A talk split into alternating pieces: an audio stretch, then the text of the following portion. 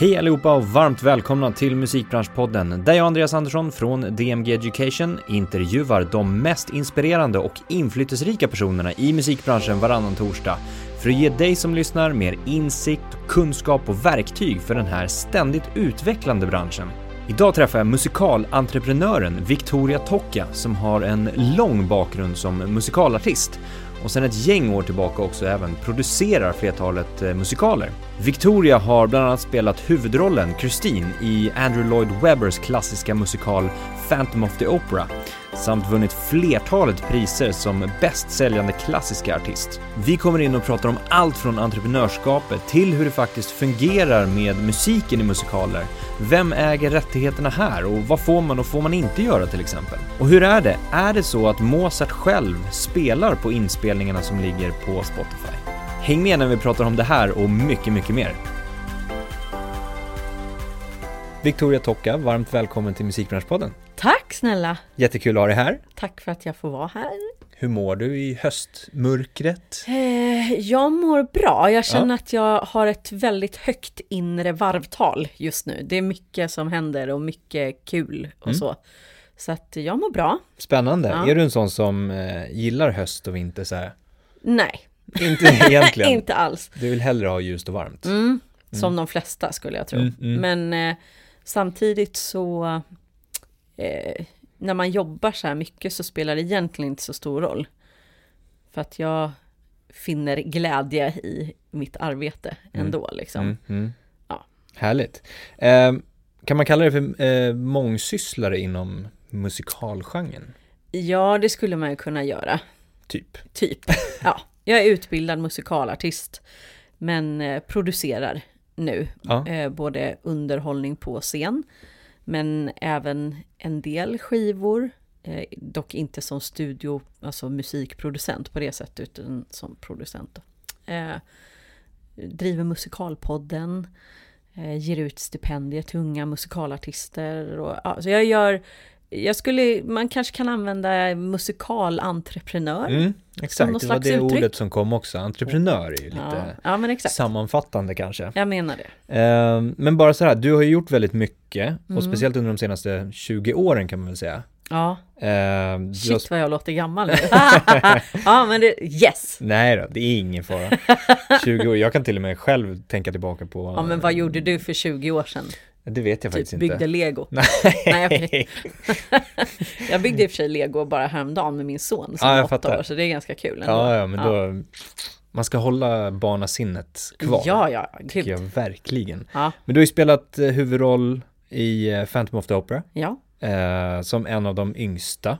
Ja. Också, eller hur? Jajamän. Du har vunnit flera priser, bland annat i Hongkong som bästsäljande klassiska artist. Ja, 2016. Ja, och mycket däremellan såklart. Ja, verkligen. Som vi kanske kommer in på, sådär, men bara för att nämna några stycken.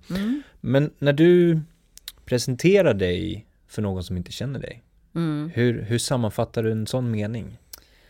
Oj. För att beskriva vem du är? Ja, jag har nog inte riktigt behövt kanske sammanfatta på det sättet, men jag brukar ju inleda med att jag är sångerska, för det är ju någonstans det jag kanske har hittills i mitt liv identifierat mig starkast som. Men nu för tiden använder jag ju gärna entreprenör och producent också, för det har ju blivit väldigt framträdande under senaste 4 åren framförallt då. Så nu vågar jag göra det. Ja, mer. Det låter så lite, kan jag säga. Ja. Liksom lite tyngre. Ja, absolut. Du lägger tyngden bakom det musikaliska kanske? Ja, nej men alltså jag har ju haft ett tydligt entreprenörskap genom hela min karriär kan man säga. Direkt från att jag gick ut Balettakademin i Göteborg, musikallinjen där, så producerade jag underhållningen på Birka Cruises. Så jag har liksom alltid jobbat med att producera egna projekt i stort och smått. Men det är egentligen först så att säga senaste 4 åren som jag har satsat mer helhjärtat på det kan man väl säga. Och främst senaste 1-2 åren som jag verkligen har kunnat känna att nej men nu kan jag kalla mig producent och entreprenör på ett annat sätt liksom, och känna mig trygg i det. Men alltså, samtidigt, det tog ganska lång tid för mig innan jag kände att jag kunde kalla mig mamma också. Det tog liksom tills jag kom till andra barnet och bara okej, men jag är mamma nu. Så att ibland behöver det kanske få mogna lite i en också innan man känner så här, ja, det här. Men hur kommer det sig att det tog lite längre tid då? Att liksom, handlade det någonting om att våga eller? Nej, men jag har ett väldigt stort behov av att, vad ska jag säga, ha ordentligt på fötterna innan jag ställer mig och säger och tycker och gör saker. Och det handlar dels om att jag tycker det är jobbigt att få dålig kritik eller att bli bedömd av folk. Och innan jag blir det så vill jag känna att jag kan stå för det jag gör, att jag kan det jag gör, om du förstår vad jag menar. Och jag tror att det kanske är en mer typisk kvinnlig egenskap. Män har ju generellt en större förmåga att bara slänga sig ut och bara, men jag är producent eller jag är det här och jag kan det här. Och sen så när man väl börjar gräva i det där så kan de egentligen inte så himla mycket. Medan kvinnor ofta vill känna sig, det är min generella uppfattning, vill ha mer liksom ordentligt på fötterna innan man ställer sig där och säger att det här kan jag, det här är jag bra på. Så att det har lite med det att göra, tror jag. Att jag har velat känna att jag är trygg i min roll, att jag kan saker. Sen kan man alltid lära sig nya grejer och man gör alltid liksom fel och får göra om och prova och säga, det är inte så himla farligt. Jag är inte rädd för att göra fel eller behöva börja om med saker eller så, men jag vill ändå känna, ja, men om jag ska kalla mig entreprenör och producent, så nu driver jag 3 olika bolag och liksom har producerat flera stora projekt. Då känner jag mig trygg i att kunna säga det. Jag skulle inte liksom så här, #producent om jag hade gjort liksom en konsert i en kyrka någonstans. Liksom. Nej. Men för jag känner igen det där lite ändå också. Att jag måste nog också ha känslan av att men det här kan jag, för att slänga mig ut där. Sen så gör jag gärna det, slänger mig ut där. Verkligen. Men det, om man tänker tillbaka liksom lite grann, att ja, men för 4 år sedan, det jag gjorde då, det var liksom mitt topp då. Ja, precis. Men idag är ju det liksom 50% ja, för att man har kommit mycket längre. Precis. Och så det gäller väl att lista ut, eller att jag vet inte, på något sätt våga tänka att där jag är nu är mitt max. Och ja, sen kommer jag, som du var inne på, jag kommer alltid kunna utvecklas. Ja. Jag kommer alltid kunna bli bättre, lära mig saker och ting. Ja. Men det är imorgon.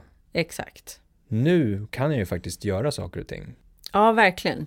Men som sagt, att jag flyttade ju hem till Sverige för drygt 5 år sedan.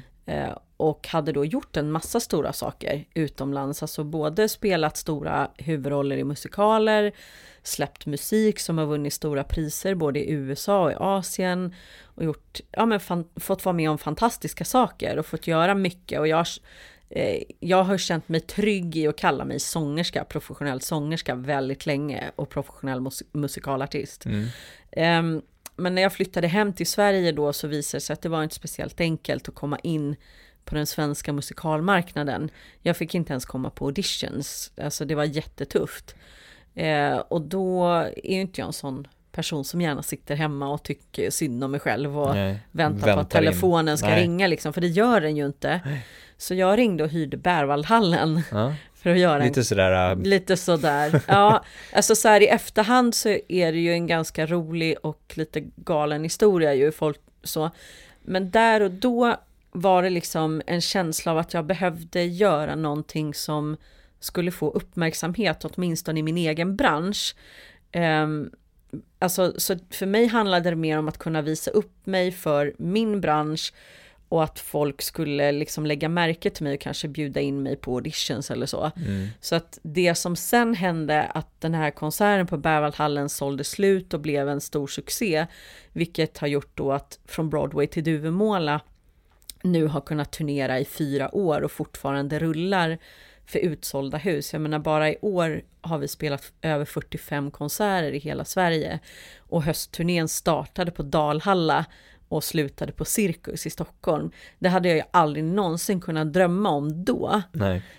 Så att jag menar, utvecklingskurvan från den här, vad ska jag säga, lite tokiga idén om att hyra Berwaldhallen till vart jag befinner mig nu är ju enorm. Mm. Och jag menar, jag har ju lärt mig otroligt mycket om att producera, projektleda, alltså företagande, företagsekonomi, budgetering, alltså en massa saker som har kommit av sig självt därför att man liksom någonstans startade det här projektet. Mm. Och där tror jag att jag har absolut en tendens att kasta mig ut därför att jag ser liksom inte alla problem från början, utan jag börjar med någonting, en lust och ett brinn och en idé. Mm. Och så börjar jag göra istället för att sitta. Jag är lite allergisk mot sånt här riskanalyser och liksom, nu ska vi göra en stor presentation och gå och vrida och vända på varenda sten, för då blir jag rädd. Om jag börjar tänka liksom på hur stort det kan bli eller hur mycket som måste göras, då orkar inte jag, då tröttnar jag innan jag ens har börjat liksom.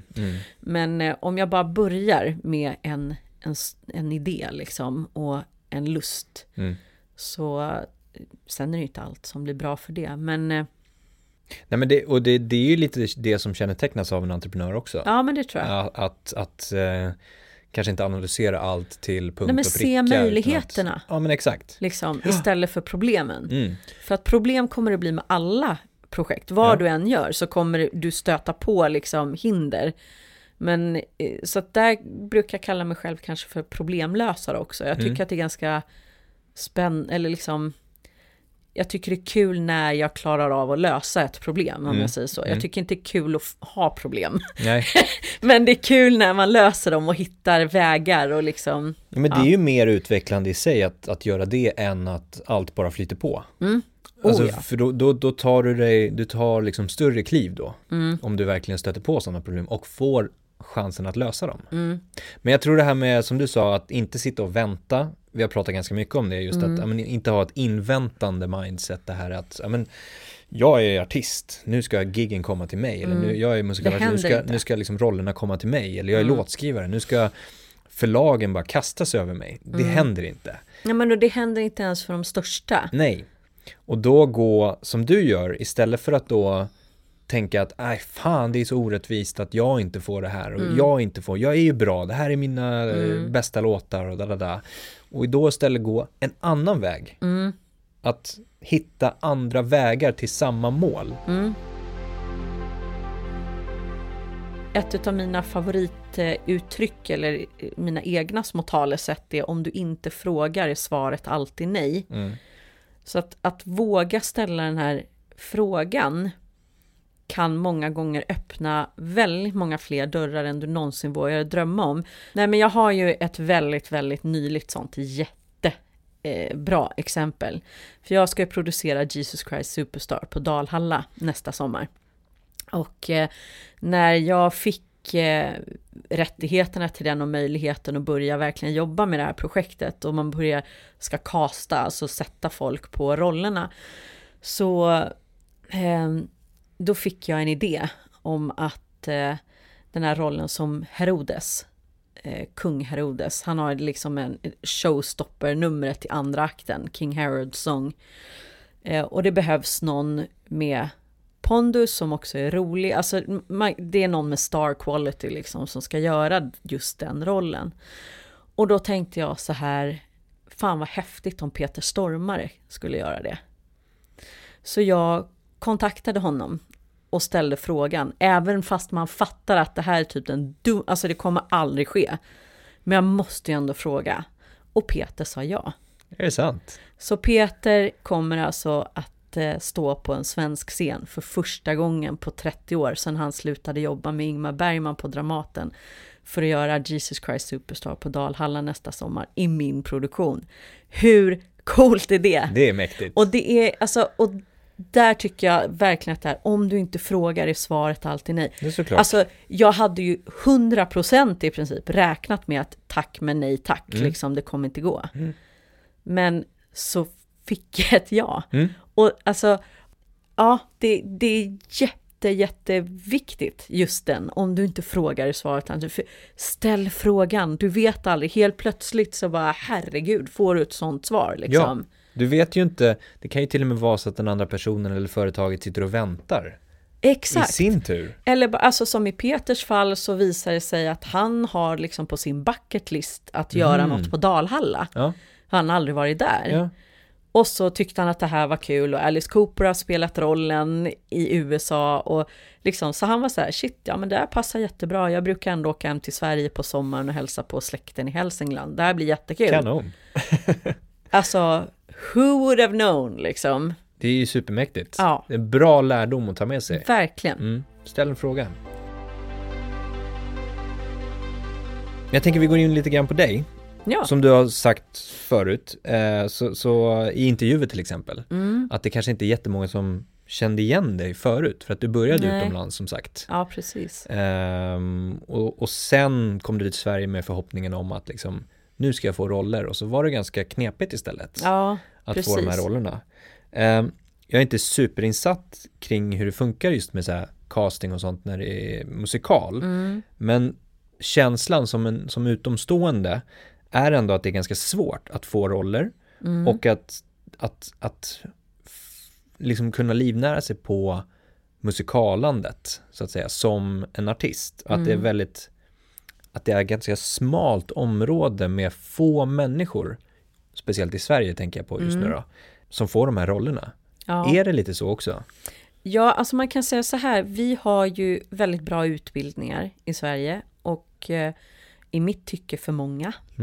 Det är lite den känslan jag fick också. Det utexamineras väldigt mycket musikalartister varje år. Marknaden är för liten för att kunna ta emot alla dessa musikalartister. Men de allra flesta som jobbar i våran bransch frilansar ju och jobbar med väldigt många olika saker. Och det är allt från att dubba tecknad film, göra kanske reklamfilm, jobba som showartister. Alltså det är mycket, mycket bredare än att bara jobba med en musikal på Cirkus till exempel. Det är lite grädden på moset. Landar man de jobben där du har ett kontrakt på ett halvår eller ett år i en stor musikal, då ska man nog vara väldigt, väldigt glad och tacksam, för det är, alltså, det är väldigt få som kan göra det genom en hel karriär. Jag tror inte det är någon i Sverige som kan göra det. Titta på, jag menar, om vi ska säga vår största musikalstjärna i Sverige, Peter Jöback, så gör ju han väldigt många andra saker också. Han släpper ny film nu, han gör egna skivor, alltså han håller också på med en massa olika projekt hela tiden. Och de som lyckas allra bäst skulle jag säga, och det behöver inte vara de som är mest kända, utan de som så att säga vidhåller en lång karriär är ju de som också driver många egna projekt i stort och smått. För det funkar inte för någon i den här branschen, och det tror jag stämmer även för alltså film, tv, skådespelare liksom. Så om man är då liksom aspirerande musikalartist och man antingen går på en sån här utbildning till exempel som det finns för många av, hur bör man tänka då? Hur bör man liksom komma in där?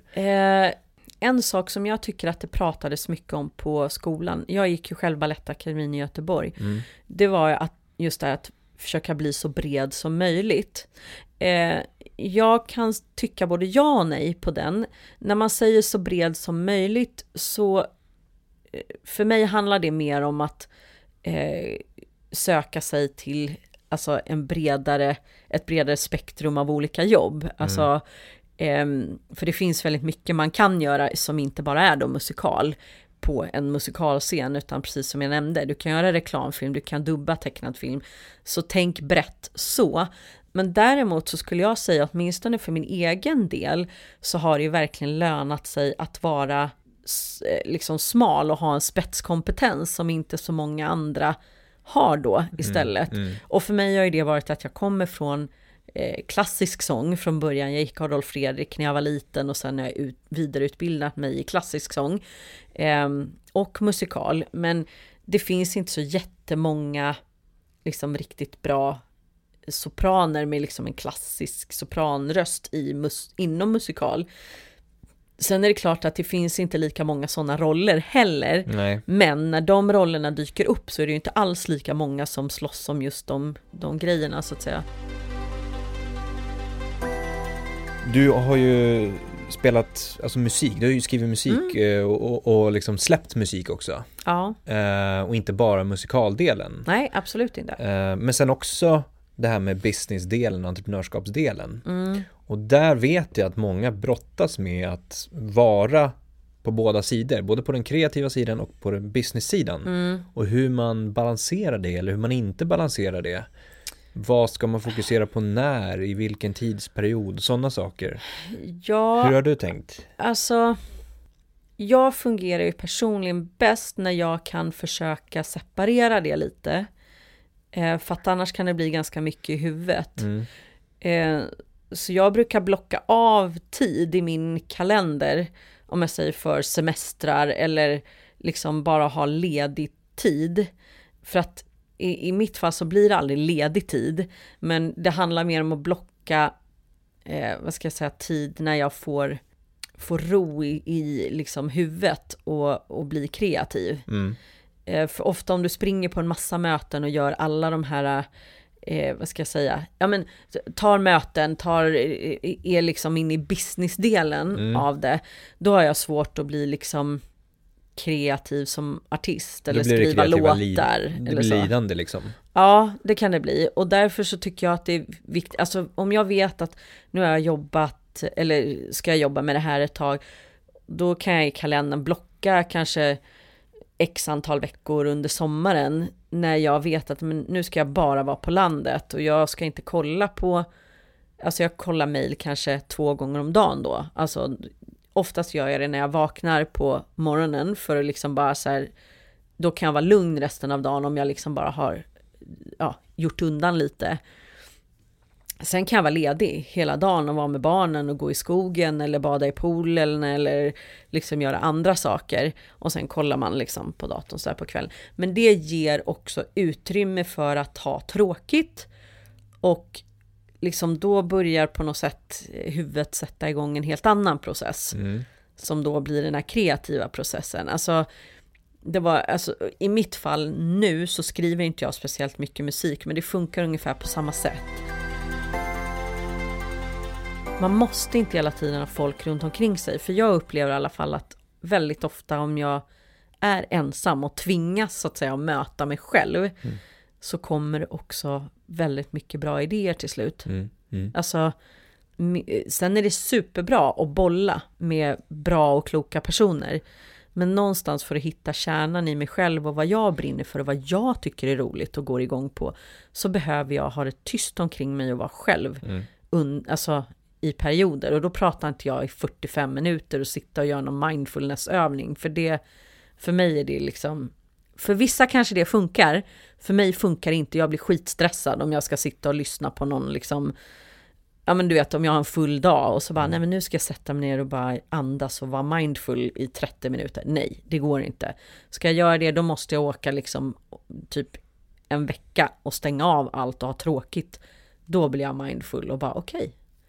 Till slut landar man och bara, jag snorklar lite till. Kolla, där är en sköldpadda. Mm. Alltså, du vet, så här, och sen bara, sköldpaddor, det här. Ja, men du vet, vad det nu må vara. Mm. Men våga vara själv. Mm.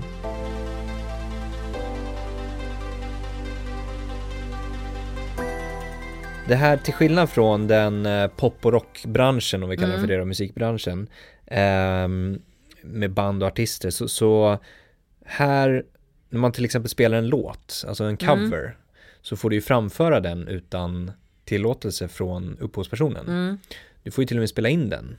Ja, så länge den är utgiven. Exakt, om den är utgiven. Men om du börjar pilla i den och ändra texter och ändrar formatet, då blir det ju en bearbetning. Mm.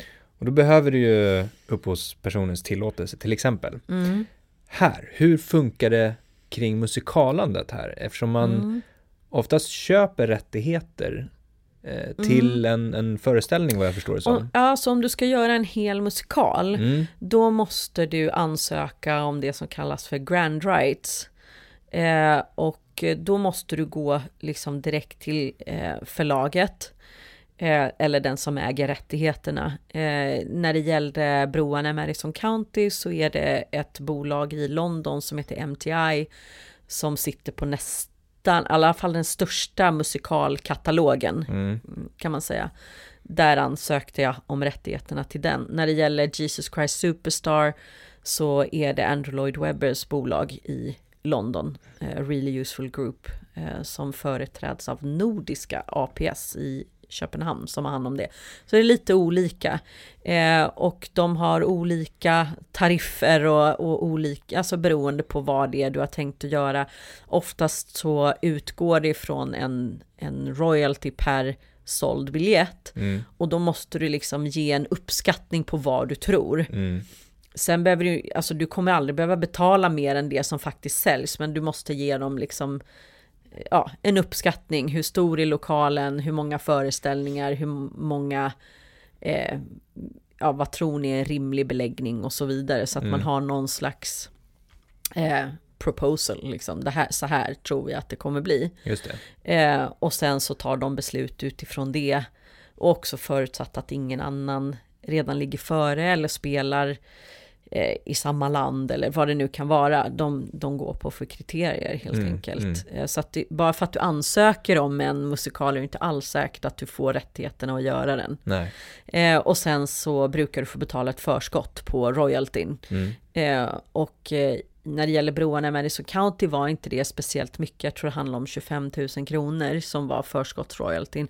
Medan för någonting som Jesus Christ Superstar, då är den mycket högre. Så att det där, det är väldigt olika. Men däremot om man gör en föreställning som från Broadway till Duvemåla som är liksom greatest hits, då behöver inte jag betala någonting förutom STIM. Just det. Utan, ja, så att det är helt olika när det, beroende på vad det är man ska göra helt enkelt.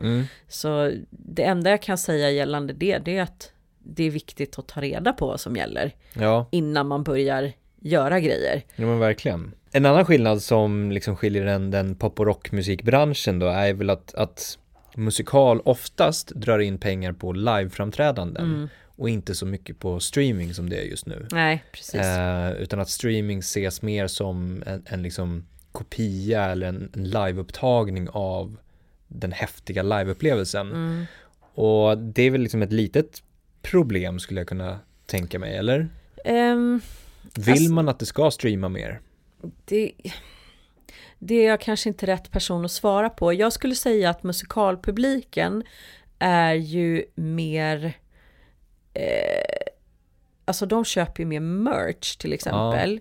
Alltså tittar vi på en sån föreställning som Hamilton som har blivit största nya musikalen på senaste åren liksom, så har de en helt egen merchbutik på Broadway liksom, med, du vet, alltså massvis med olika t-shirts och muggar och grejer och så kring liksom den musikalen.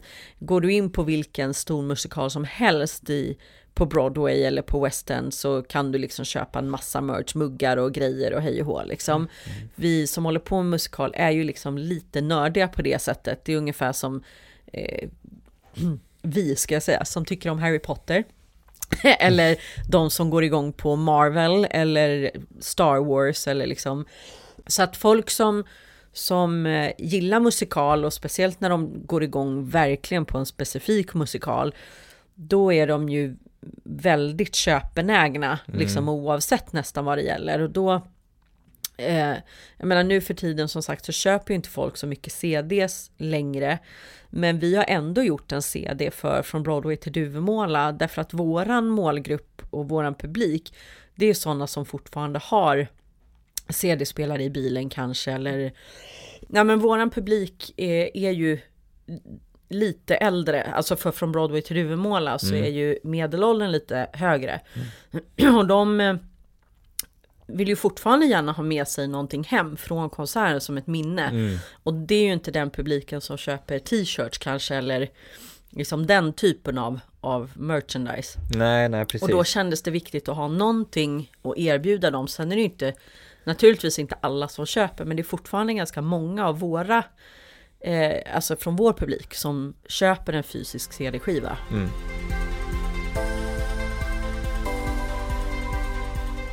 dagens utmaningar med musikal businessen, om vi kallar det för det. Mm. Vad jag tänker på, liksom allt som sker med digitaliseringen och sådana saker. Är det en utmaning eller är det snarare att det inte är det och att man snarare kommer bli benägen att vilja se det live och inte se digitaliseringen som ett hinder? Alltså jag ser det inte personligen som ett hinder. För att jag tycker, alltså, de flesta som sagt som gillar musikal, de gillar ju liveupplevelsen. Mm. Och det man använder inspelningar och så till, det är ju snarare att återuppleva till exempel. Eller som i väldigt, väldigt många musikalintresserade personers, så handlar det om att hitta låtmaterial för att man kanske vill lära sig nya låtar. Eller... hitta nytt material liksom och sjunga själv. Nej, så jag tror snarare att det är liksom ett hjälpmedel för att få folk att gå och se föreställningarna. Hitta ny musik. Alltså det kan jag tycka är lite trist också på Spotify till exempel, att det är svårt att hitta musik du inte specifikt vet att du vill ha. Alltså om jag börjar leta efter, alltså för Från Broadway till Duvemåla, så kan jag sitta ganska mycket för att leta efter nya musikaler, alltså musikal greatest hits eller så, men det finns liksom ingen allmän lista för det där all ny musikalmusik läggs in i en lista. Utan då är det typ så här, Helle Jonsson har gjort en lista med sina favoriter, eller Cheryl Peterson i New York har gjort en lista med sina favoriter. Det finns ingen så här allmän typ, här är alla musikallåtar som någonsin har gjorts. Varsågod och sitta och så här klicka på shuffle på den listan. Nej. Det skulle jag vilja ha, för det skulle göra mitt jobb jävligt mycket lättare, kan jag säga. Och också musikalälskare skulle nog tycka att det var ganska kul och bara klicka på typ musikalkanalen eller vad vi ska kalla det för. Ja. Och trycka shuffle och bara liksom hitta en massa nytt som det är svårt att hitta på streamingtjänsterna, tycker jag. Om du inte vet specifikt vad det är du letar efter. Nej, men exakt. Du Victoria, jättetrevligt att snacka med dig. Tack, detsamma. Lycka till med allt som du gör. Tusen tack. Stort tack för att du har lyssnat på podden. Om du gillar det vi gör, kom ihåg att prenumerera, likea, dela, tipsa för att inte missa ett avsnitt och också sprida den här kunskapen. Och självklart hör av dig till mig med tankar, frågor eller tips, eller om du ska vara med i podden eller känner någon som ska vara med i podden. Skicka ett mejl till andreas@dmgeducation.se.